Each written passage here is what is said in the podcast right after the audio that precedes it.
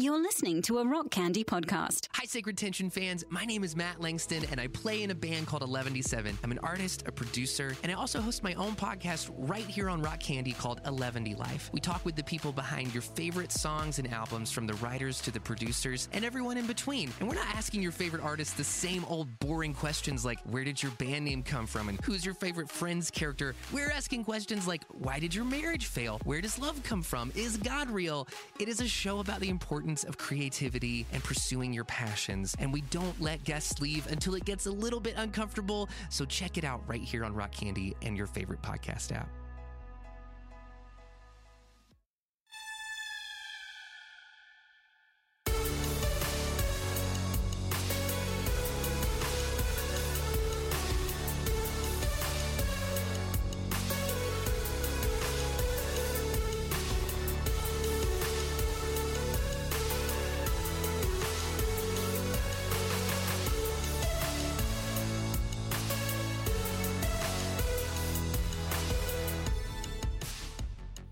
This is Sacred Tension, the podcast about the spiritual discipline of asking questions. My name is Stephen Bradford Long, and we are here on the Rock Candy Podcast Network. For more shows like this one, go to rockcandyrecordings.com. All right. Well, welcome back to the coronavirus series of Sacred Tension.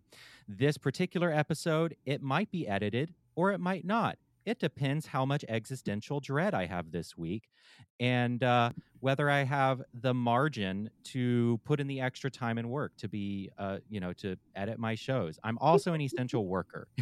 I am also an essential worker. For listeners who don't know, I have talked about that some on the show. I manage a grocery store at a small locally owned grocery store here in Appalachia in Western North Carolina. And so I am constantly working with the public, with employees, and it's exhausting and existentially horrifying work. And also important work. Please thank your grocery store cashiers. They are literally keeping you alive right now.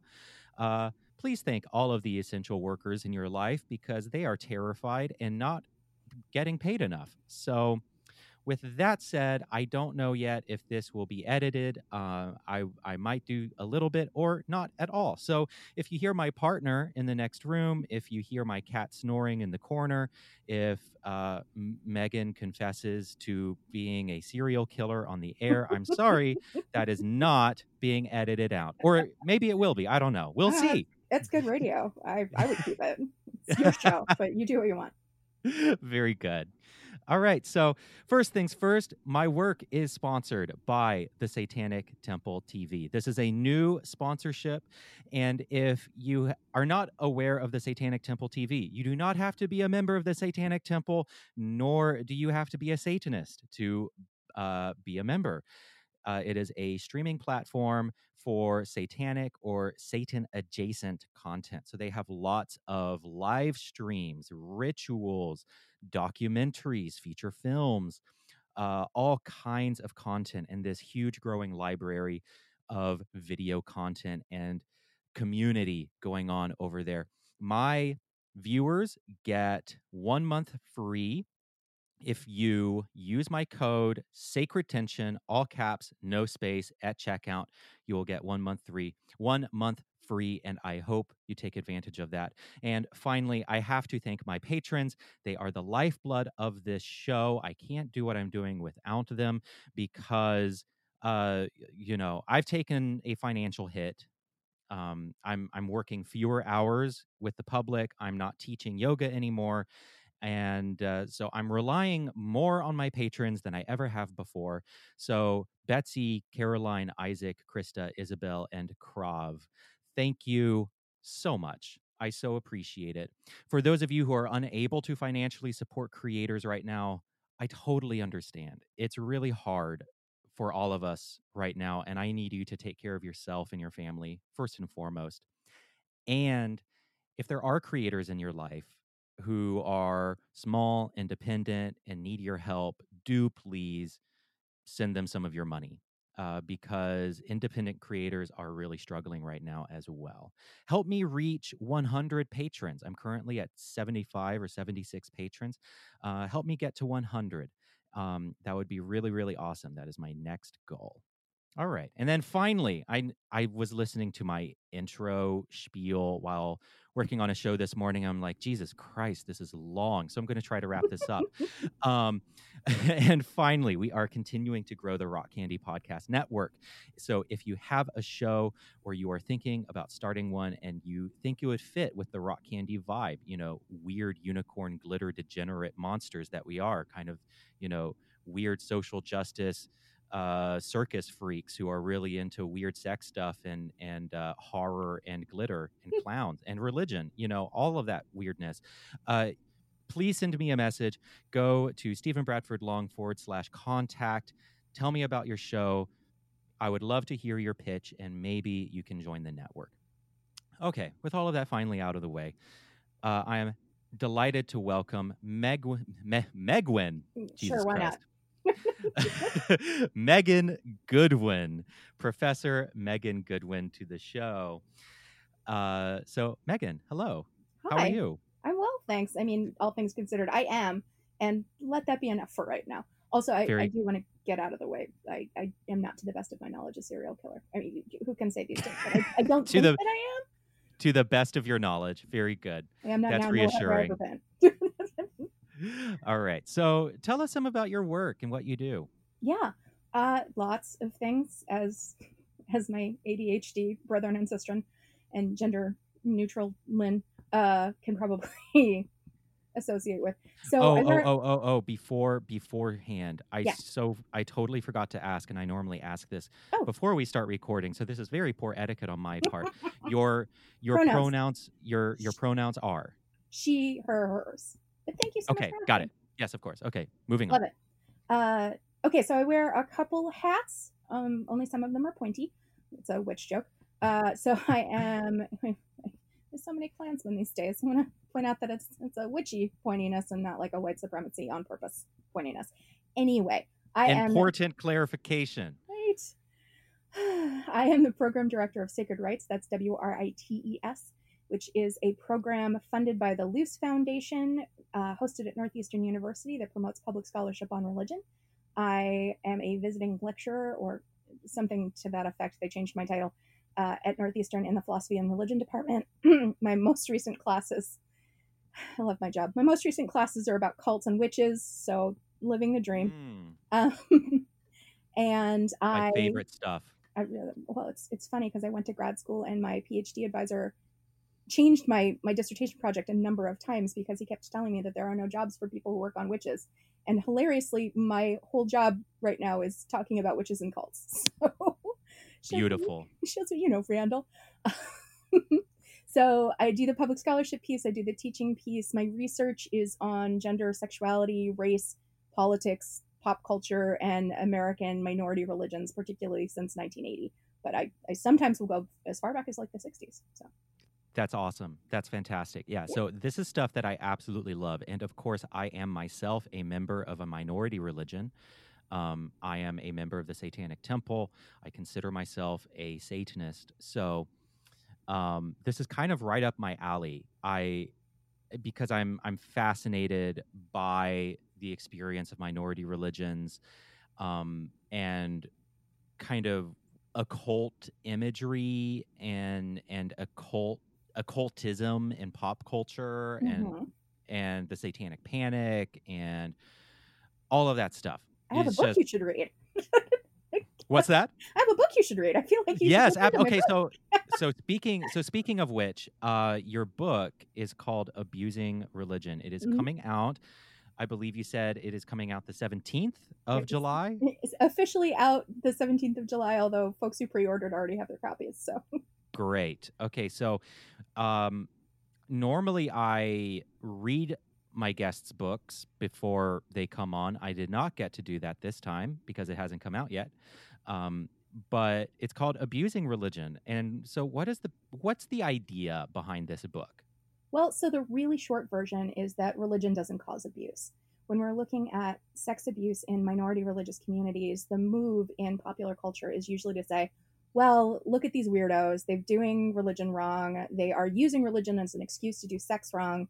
So clearly they are taking advantage of our, i.e. United States, religious freedom to do their weird sex stuff. And we are right to try to control religious difference because look what happens when we don't. So, okay. Yeah. Interesting.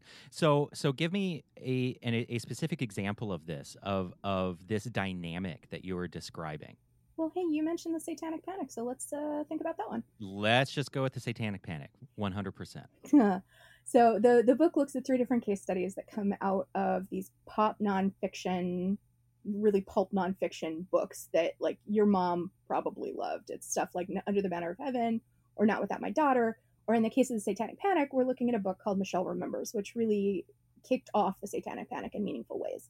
Not just because the book itself imagined and popularized the idea of a global satanic conspiracy coming to take and abuse your children, but also because the authors themselves promoted the book as data.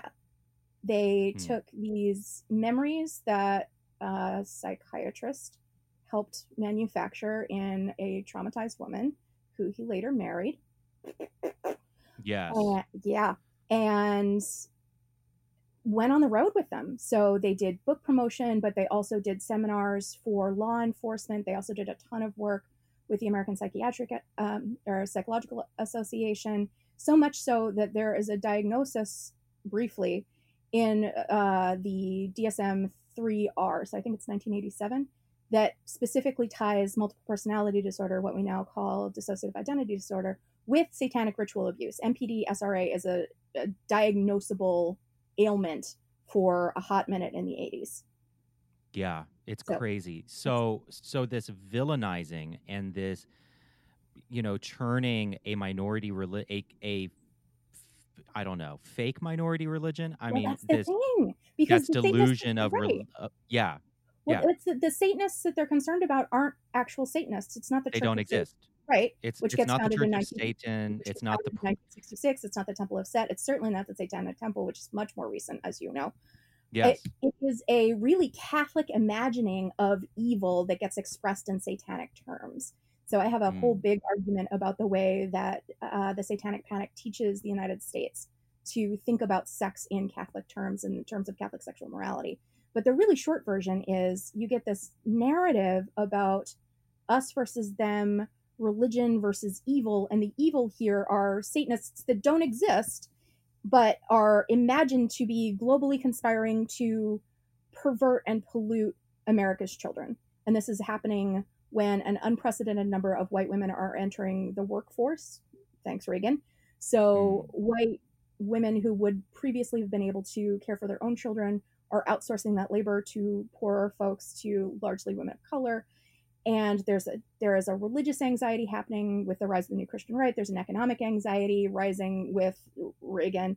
There is an increasingly Catholic way of thinking about sexual morality with Reagan being in bed, metaphorically at least, with John Paul II.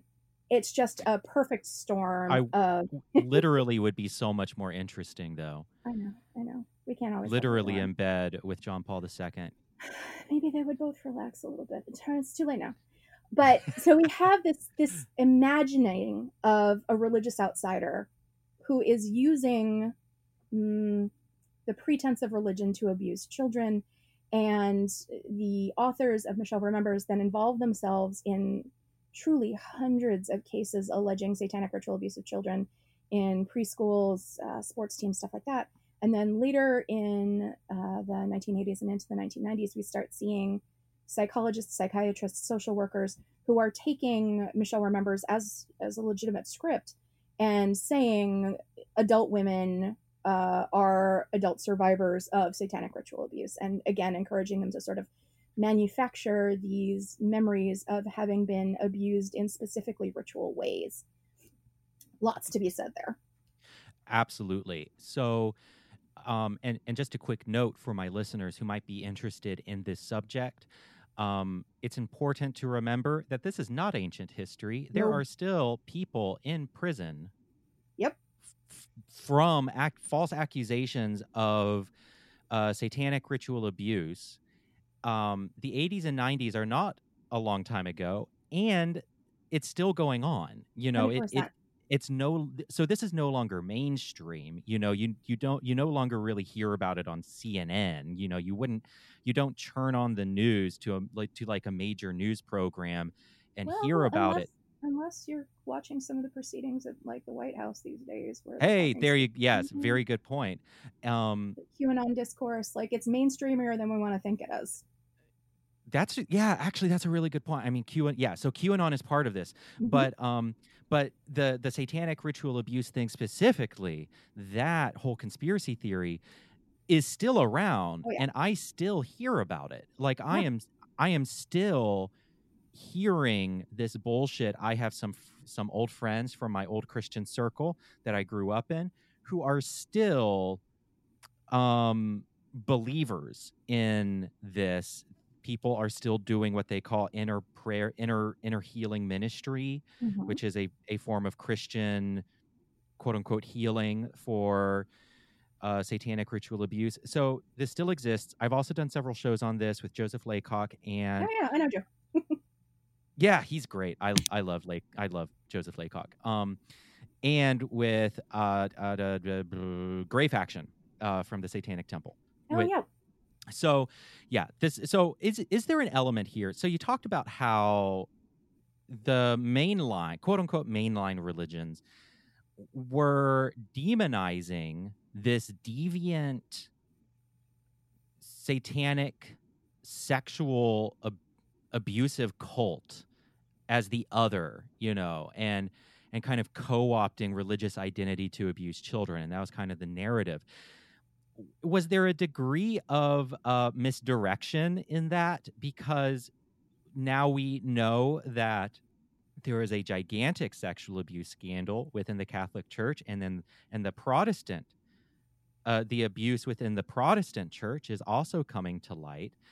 A lot of these more established religions, as I understand it, have been hotbeds for religious abuse and covering up religious abuse. And ironically, a lot of these were the exact same groups who were accusing, you know, non-existent Satanists of abusing children in horrific ways. Is there a kind of a psychological element of misdirection in all of this? Yes, is the short answer. Okay. So as I said, the basic argument in the book is that religion doesn't cause abuse. So religion no more causes abuse in the Roman Catholic Church than it does in, you know, your small Wiccan community down the street. The problem is that abuse happens everywhere. Okay. And that the United States, constitutionally and culturally, treats religion like it's special.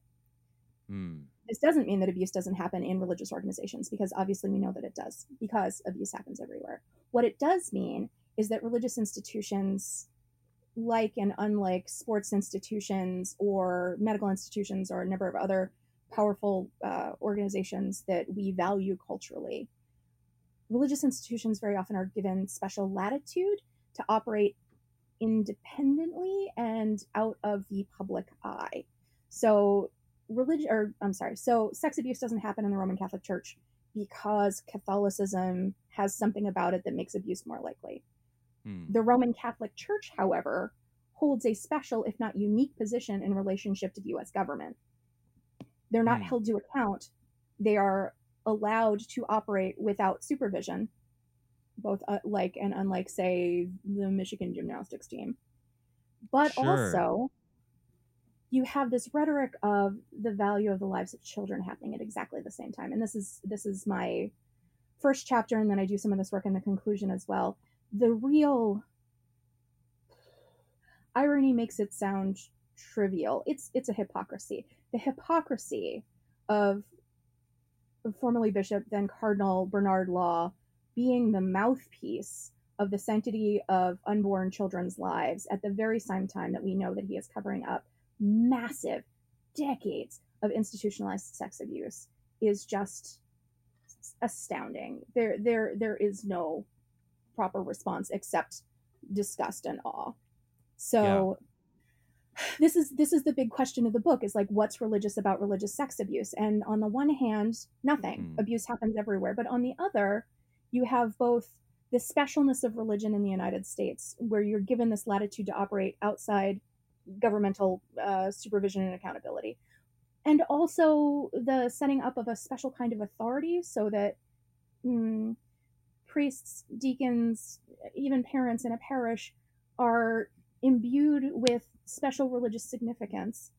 It can make it harder to recognize as abuse because this person has a special relationship with God. So how could they ask me to do something that wasn't okay, right? Right. So it makes it harder to recognize, it makes it harder to prosecute, it makes it harder to hold people accountable, particularly if you're looking at an organization that operates internationally, right? We know so many priests who abuse children were first shipped out to the Southwest so that they were targeting not white children, or shipped internationally so that they were beyond accountability within U.S. law. So just, is this... Sorry, go on. No. There's a ton to be said here, but the short version is there's a sleight of hand that happens with American abuse regardless, where we always want to find something to blame that isn't us. We don't want abuse to be an American problem. We want it to be a religious problem or a sports problem or any number of other things, where we want to blame it on gender transition. If you've been following the Lavery Ortberg case out of Menlo Church, we want to blame it on people doing sex wrong. We want to blame it on something that other than strong people take advantage of weak people, and institutions value their own persistence over the lives, the dignity, the bodily integrity of children, women, other vulnerable groups. So this is why your book is called Abusing Religion, then. So the idea being that abusers are, in fact, using that. Okay, let me try to articulate this. It is abusers using religion as a mean, and the power that it is afforded in this country, the power, the privacy, all of that stuff, that special status that it has in our country, to abuse the vulnerable. Yes, and America abuses religion so that it doesn't have to take accountability and responsibility for the persistence of abuse. Right. And because that is a religion problem. That's not us. They're not really American. And you can tell because look how they do religion. They do it wrong.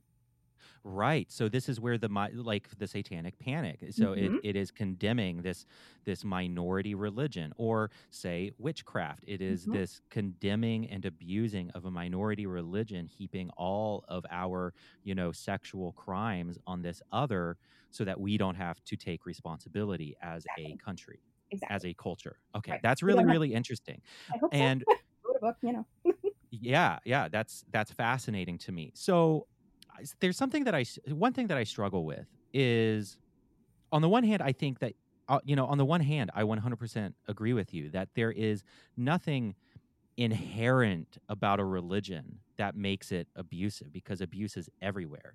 Power dynamics are everywhere. And it doesn't matter if it's in a business or in a Quaker friends gathering. It doesn't matter. Do you think that there are some specific... So there are two parts to this question. One, are there any specific theologies that lend themselves to enabling more abuse? And the second part of this question is that actually a chicken and egg question? And what I mean by that is, when I think of potential theologies that could enable a culture of abuse, I immediately think of purity culture. But the problem here, the question that I have is that theology actually enabling the abuse? Or did that theology emerge from a culture of abuse? You know what I'm saying? Does that make sense? Does that question make any sense? It does. So several things. If we're going to talk about purity culture, I have to shout out my girl, Sarah Mosliner's Virgin Nation. Very smart book on American purity culture. Oh, nice. Say that title one more time. It's called Virgin Nation. Okay. And before we move on, could you quickly define purity culture for the heathens who might not know what that is? Norse heathens or small H heathens. Anyway, little paganism joke there for you. They would hate that I called them pagan. Anyway, so if we're thinking about purity culture, we're thinking about a culture largely within conservative Christianity, largely within white conservative Christianity, that values the sexual, purity, sexual inviolability of mostly young white Christian women. So young white Christian women and girls are encouraged to stay intact until marriage. This leads to some really interesting ritualization, like pledging your purity to your father, and you exchange, like you get a ring that kind of looks like a wedding ring. Like there's a whole thing. Purity balls. Purity balls. So this is Sarah's area, and you should 100% read her book. But the bigger question about whether there are theologies that lend themselves to abuse is both a really common question and a really Protestant question, because it assumes that beliefs inform actions. And I think your point about chicken and egg, or religion and culture informing each other, is really where it's at. People make religion. Religion is what people do, as we say on my podcast, Keeping It 101, A Killjoy's Introduction to Religion. Religion is what people do. People make religion.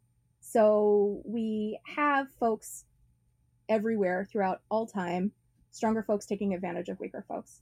And then also creating these systems of meaning making that explain why things are the way they are, what happens to us after we die, why certain things matter, why certain spaces or certain times or certain people are important. And they reflect those cultural values. So we see this kind of recursive effect of culture making religion, making culture, making religion. So it's authorized. My big concern is the move to go, oh, you're this religion, that's why abuse happens. And I'm specifically thinking here of the backlash that Elizabeth Smart saw when she spoke to public health officials about what happened to her. So for folks who don't know, Elizabeth Smart was raised in the Church of Jesus Christ of Latter-day Saints, a mainstream Mormon church. She was abducted by a Mormon fundamentalist couple and sexually abused for almost a year. And the mainstream media narrative, when she started talking about her experiences, always wanted to point to Mormon theology as why she didn't run away. Hmm. She said, I had this purity, this sex ed, abstinence-only education as part of my Mormon upbringing, and it made me feel, once I had been sexually assaulted, that I wasn't worth anything. It made me question my worth. And her message for public health officials was, we need to teach children that they have inherent worth no matter what happens to them. And NPR and ABC and a number of other, I think CNN did one of these headlines too, a number of them looked at that speech and said, LDS abstinence-only training meant Elizabeth Smart didn't run away from her captors. That's why. Even though in that speech she said, you don't have the right to ask anybody why they don't run away. I was afraid for my family, but also that's none of your business. It's not my fault that I was raped. The message should be, A, don't rape, and B, children have worth no matter what happens to them. So the move to say religion is what happens, religion's what went wrong there, not we teach men, we teach people that women are sexual objects, they are to be desired, they are to be pursued, and that women should resist, that the sexually viable should resist that assault. That is rape culture, and that is the problem. Religion is not the problem, but at the same time, religion can absolutely feed into and perpetuate rape culture. And sure. So yeah, this is just something that I find so fascinating. And I like to call the, you said just a minute ago, it's very Protestant to say, how did you put it? Beliefs are, actions are the actions. Yeah. Yes. Beliefs create actions. And of course, I think that we can all say, well, there's a degree to which that's true, but I think that there's this element of, well, but what about material conditions? Yes, absolutely, about material conditions. Yes, and that's the constructive response to abuse, is what are the material conditions that make abuse possible? Secrecy, yes. Patriarchy, poverty, isolation. Those are the things that make abuse possible. Those are the common factors across so much abuse. regardless of whether or not a family or community is religious. Janet Bennion, who works on Mormon fundamentalists, has some really great writing on this. I think her most recent book is Polygamy in Prime Time. But her suggestion is, A, we need to decriminalize polygamy, but also we really need to look at what causes abuse.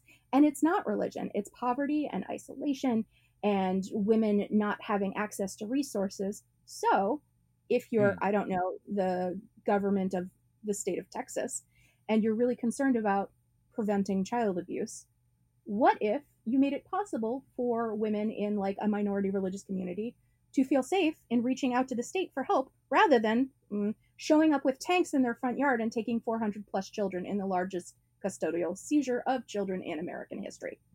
Yes. Yeah. And of course, you're referring to the Waco incident. This is FLDS. So Waco children died, but they were mostly not seized. But right down the street from Waco, El Dorado, Texas, 2008, the state of Texas shows up after spending 2 or 3 years looking for an excuse to go into the Yearning for Zion ranch, which is was an FLDS property, showed up with 16, 17 different law enforcement agents and took all of the women and all of the children because they were concerned about, as it turned out, a false report of sexual abuse. Right. Okay. Not one man, by the way, who we were assuming were the perpetrators, were arrested or detained that day. They took all the women and all the children rather than any of the men. The whole thing's very true. Okay, I'm just processing what you just said for a second. Okay, so they did not detain any of the men who were abusers. They took away the children. Yeah. Okay. And wait for it. So This is the Yearning for Zion case study is hard to think about because abuse did absolutely happen at Yearning for Zion. Okay. Full stop. At the same time, statistically, less abuse happened at Yearning for Zion than you would expect in a community that large. Period. Okay. Yes, certain men abused women and children. That is the truth.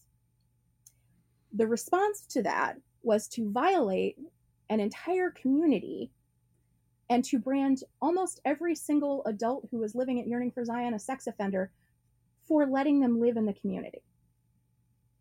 The practice of Mormon fundamentalism was considered sexual abuse because the community practiced polygamy. Okay, got it. Now, okay, yes, I follow. Yeah. So just one of the things that I'm hearing that is coming to mind while I'm listening to you talk about this, and it's super fascinating and just super complicated. And so in the atheist world, which I have a foot in because I am in TST, and TST is a non-theistic organization. Mm-hmm. So we are simultaneously kind of part of the atheist world while also pissing off a lot of atheists because we see ourselves as genuinely religious. We see ourselves as truly, genuinely, without reservation, religious people. Yeah. Do a lot of Jews and Buddhists, honestly. Exactly. And there are so many atheists who just want us to be a troll and who just want to like get on board and be like, yay, fuck Christians. And then they join or they get involved and discover that, no, we're actually Satanists. And they get really mad. But so all that aside, so I do have kind of a foot in the atheist world. And one thing that does trouble me, I think the best example of this phenomenon that I'm talking about is Sam Harris, who just has this very simple formula of people do things because they believe certain things. So it's kind of like this. It's such a Protestant way of thinking about people. The thing that makes me insane about atheism. Not all atheism. Hashtag not all atheists. But all atheists, yes. So much, particularly like white atheism, is informed by these intensely Christian, specifically Protestant understandings of how religion works. And all they did is throw out God. They kept everything else. It's so dumb.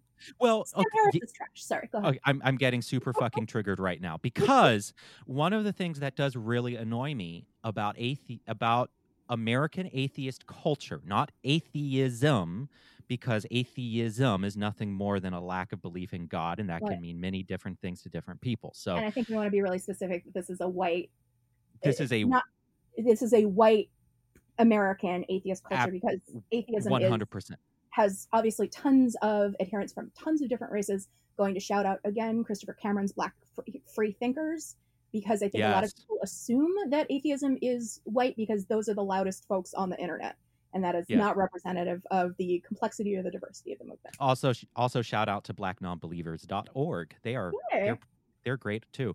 There is this assumption that atheists are just, you know, white men with ponytails and you know, wearing socks with their sandals, which is fine. It's a statement. It's a look. But anyway, okay. All that aside, you live in Nashville. Okay. it drives me crazy because they think like Baptists. They define God as a Baptist, you know, nothing against my Baptist friends who are listening, but they define God as kind of a fundamentalist Baptist who doesn't believe in God anymore. Mm-hmm. They read scripture as a Baptist. Mm-hmm. They interpret the Bible as Baptist. They see other religions as a Baptist, and it just drives me insane. Okay, but to get back to Sam Harris, he has this idea that it's like this very simple, like you're a cell phone, you are a smartphone, and you are running a particular operating system, and it's like you're this little gizmo, you're this little computer, and you are running an operating system, and that operating system is a particular religion, particularly a particular holy book, and if you are weird magical thinking about it's books. Weird. It's weird magical thinking, and also you'd think that someone who is so invested in critiquing religion would get this right, but they don't. And it's like, no, religion is a living social construct. Yeah. Religion exists as a fluid social construct within the lives and minds of the people who are religious. There is no true, and therefore there is no... this is my personal theory. There is no true Christianity. I mean, that's all true. That's how religious studies talks about religion. Religion is what people do. So exactly. No, there is no there. There's no this is Christian, that is not Christian. If people who call themselves Christian are calling it Christianity, then that is also what Christianity is. Therefore, they are Christian. And it's hard, precisely. Right? Because it means that, and I will use another North Carolina example, it means the Christianity of William Barber, right? Is Christianity at the same time that the Christianity of the Klan is exactly. And that complexity is what we have to live with if we are thinking about religion. Now, as a human being and as a scholar, I will say that the theology and praxis of Reverend William Barber is a way that I want to see the world move, in a way that I do not want to see white supremacy continue to influence public policy or religious spaces. And those are becoming more mushed together the longer our current president is in office. But we can't say William Barber is Christianity or Martin Luther King is Christianity, but those Klansmen aren't. Those Klansmen said Jesus would have been a Klansman. Like, they are not doing Christianity too. Pause. Everyone should also be reading Kelly J. Baker's Gospel According to the Klan. You're welcome. Everybody gets homework. That's great. I mean, you're giving me so much reading to do, and I fucking love it because I'm fascinated. I'm fascinated by this stuff. Okay, so at the very top of the show, we talked some about QAnon, but I want to frame it in a particular way, which is minority religion, everything from minority religions to the Satanic Temple are having an outsized influence on pop culture right now, in my opinion. I think the Satanic Temple is having a very outsized influence. In comparison to its actual membership, I think... I mean, there's something to be said for the amount of spectacle that goes into the efforts, the political activism of the Satanic Temple. Absolutely. I have to say, if there's one thing that we have down, it is the optics. Hell yeah. But same with witchcraft. You know, I feel like the witches are like riding high right now. Yep. And this version of Charmed is like, hell yeah, it is a witch hunt. I'm a witch and I'm hunting you.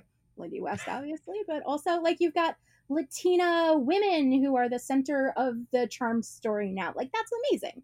It is, yeah. It is a more expansive, more, to my mind, thoughtful, although obviously still in progress, still work to be done, movement. It's really exciting. I mean, as somebody who like came up in the 90s, the space between like The Craft, which is what we had to work with when I was a small girl in parochial school, to like the kind of richness and just creativity, but also real like political responsibility and thoughtfulness that I'm seeing in witches practicing right now, and in the media about witches, is really exciting.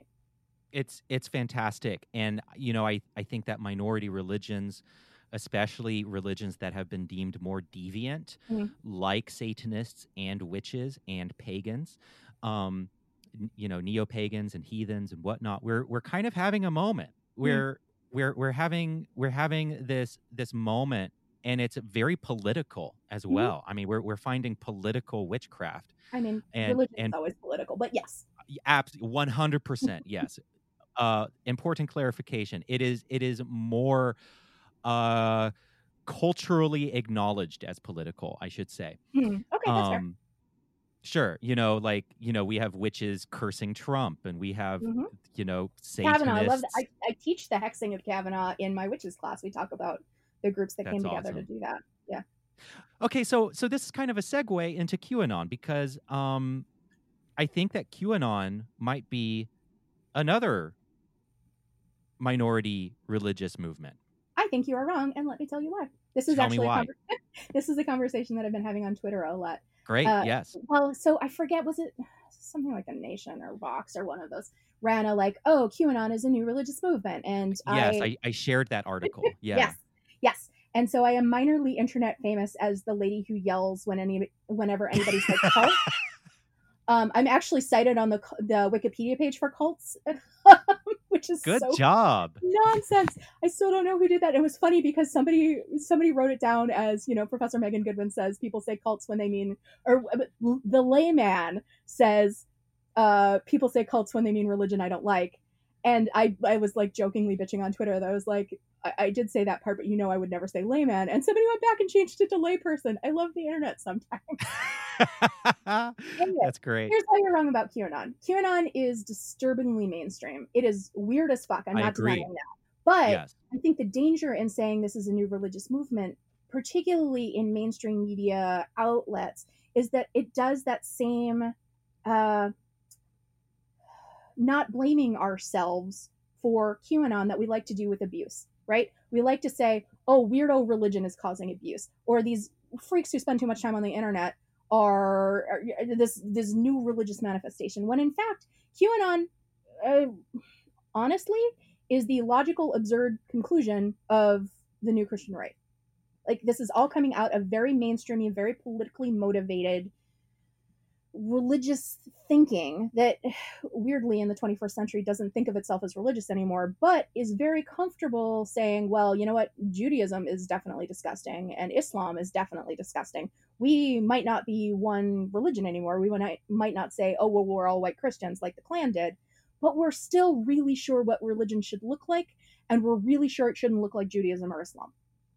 So, okay, so what I'm hearing is the danger in calling QAnon a new religious movement is, A, that is just doing the method of otherizing one more time, that we have to separate our, you know, our big good world religions from the tiny weird deviant religions that freak out the wasps. And again, not just otherizing, but like absolving ourselves of responsibility. Ourselves of responsibility. And then two, it is actually an offshoot of the inevitable result of mainline religion, of a particular mainline religion. And so it is, okay, that makes a lot of sense. So it isn't a new religious movement. It is just Christian fundamentalism. Right. It's what happens when Christian fundamentalism gains the kind of cultural and political momentum that we've seen again. And again, specifically white, conservative, small c Christian, because not all of the folks that are involved, maybe not even most of the folks who are involved in these kind of movements, would identify as Christian, but it is a very small c cultural Christian understanding of how religion and politics should operate. That's really, really interesting. Thank you. I mean, it's tricky, right? Because no new religious movement springs from nowhere. All of them build from someplace, right? Right. At the same time, the move to look at something like QAnon and call it a new religious movement, or we see the language of cult specifically. Again, this is where I yell on the internet. That language does specific, again, very political things. And it's not just look at the weirdos. It's A, they're dangerous, which, to be fair, a QAnon adherent did shoot up a pizza place in DC specifically because he was convinced that Satanists were trafficking children through the basement. Call back to Satanic Panic. This is actually where the chapter ends. But also, using the language of cult makes it sound as though people have been brainwashed, right? That people are not responsible for the choices that they're making.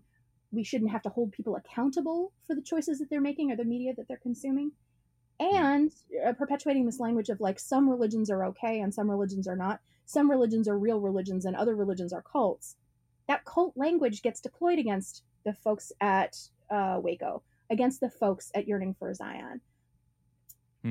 It justifies, it makes them legitimate targets of state violence and surveillance. And that doesn't just get limited to new religious movements, because we see a lot of the same rhetoric and a lot of the same tactics being deployed against different branches of Islam in the United States. Yeah. What do you, and by the way, just to clarify, I don't couch, you know, the QAnon question in regards to, you know, in having any kind of solidarity with Satanists and witches at all. Just to clarify, say that. That's good. Yes. Yes. I should say that. Like it was just to this observation that there seems to be this trend that the previously weird and deviant is now mainstream. And one, for sure, weird and deviant thing that is actually destructive and unhealthy is QAnon. That's what very I was saying. So. Yeah, very much so. So, oh goodness, what was I just going to say? Where did it go? It was such a great question too. The best question.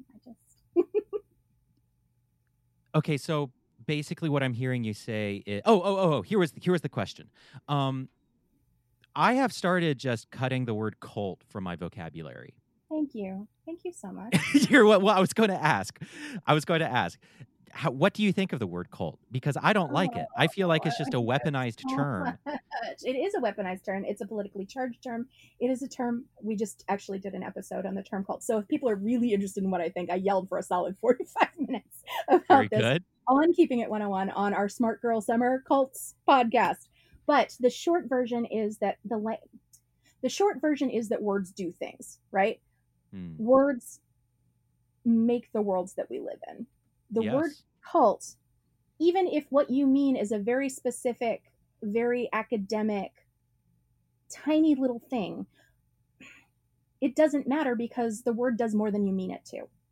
And what the word cult does out in the world is do things like justify state violence, justify state surveillance, justify the thinking that some religions are too dangerous to be allowed, that folks who do religion differently are stupid or are being forced to do it, which is why we have to rescue them with tanks, right?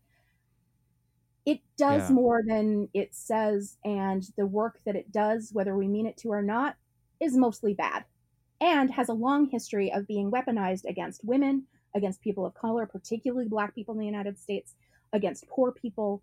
We, in a, again, usually unrealized, very kind of mainstream Protestant way, are deeply suspicious of things like enthusiasm and excitement and bodies and just ecstasy, right? All of those things that like those of us who get into minority religions are looking for.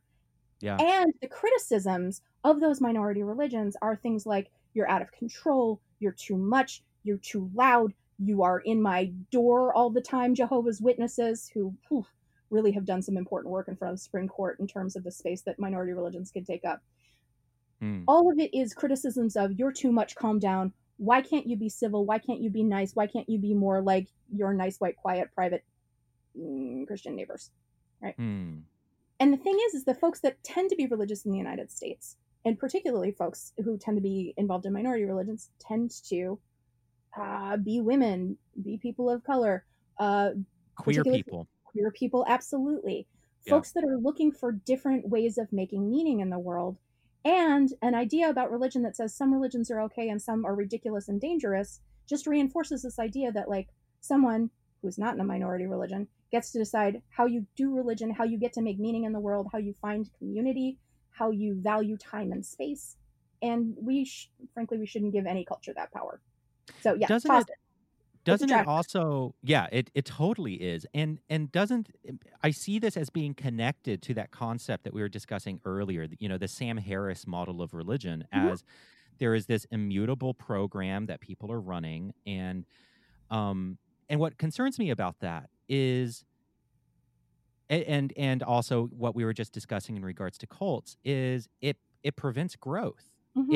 It prevents evolution. And, you know, sometimes there are specific pockets of specific religions that might be more toxic than others. Yeah, people are shitty to each other. People are shitty to each other everywhere. And especially in places where they are not being seen by other folks who think differently. And, right? So, and what like, really concerns me, it happens in isolation. But Black women are taken advantage of in a number of social systems that don't also think that Jim Jones might or might not be God. Right. So. Right. Exactly. And what really worries me is when, say, atheists come along and say, well, this is just the way Islam is, period, full stop. We just need to demolish it. I'm like, or towards Christianity, like, oh, this is, or even worse, this is just the way all religion, period, is. You just need to burn it all down. My issue with that is that there are going to be deeply, deeply religious people like myself who will then feel trapped, who will be unable to grow, who will be unable to progress in any way. Yeah. Well, it's also a massively narcissistic. And again, I'm going to say it, white supremacist understanding of religion. I did call Sam Harris a white supremacist, and I will stand by that. I mean, he's not sneaky about it. But he had fucking Charles Murray on his show to defend the Bell Curve. Yeah. The man is a defender of white nationalism, 100%. Fuck that dude. But over and above that, it also ignores the amazing creativity and life-giving constructive work that can happen in religious spaces, not only in new religious spaces, but absolutely within new religious spaces. And I'm thinking here specifically of the work that Judith Weisenfeld does in New World of Common, where she looks at the way that Black religious innovation helps Black Americans reimagine the past outside slavery, reimagine a future outside racism and oppression. And that becomes possible through religion. Religion is a tool. It doesn't do anything. You redo things with it. You know, I think that, you know, because there's a little atheist in my head with a ponytail and Birkenstocks just always living in my head. Sure. I know that the atheist response, you know, the white atheist response to that is, quote, you can have all of that without religion. And I'm at the point now where I'm not actually sure. I mean, maybe you can and maybe you can't, but maybe who cares? Don't tell Black people how to do their lives when they're resisting racism. Don't tell queer people how to do their lives when they're resisting homophobia. Don't tell women how to do their lives when they're resisting sexism. And certainly 100%. Do not tell Black queer women how to be in the world, full stop. Yes, precisely. And if Audre Lorde's going to talk about a goddess, nobody gets to tell Audre Lorde that she doesn't talk about the goddess. Fuck entirely off of that. But also, isn't there... I mean, religion is contextual. It is informed by history and material conditions, and it is a space in which new worlds are made possible. Absolutely. And sometimes, depending on context, you really can't do it without religion.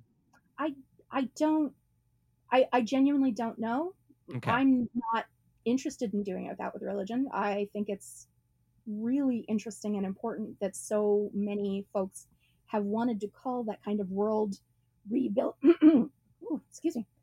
that world reimagining or rebuilding religion. I'm like in a very Octavia Butler space right now. God has changed. It is our fate to leave this planet. I don't personally believe that, but I do think God has changed. And I don't, the idea that you have to get rid of religion in order to fix people is just another way that we let people off the hook. Religion's not the problem. People are the problem. People abuse people. I love that. And, you know, my answer now to a lot of, you know, some people tell me, isn't your religion a crutch?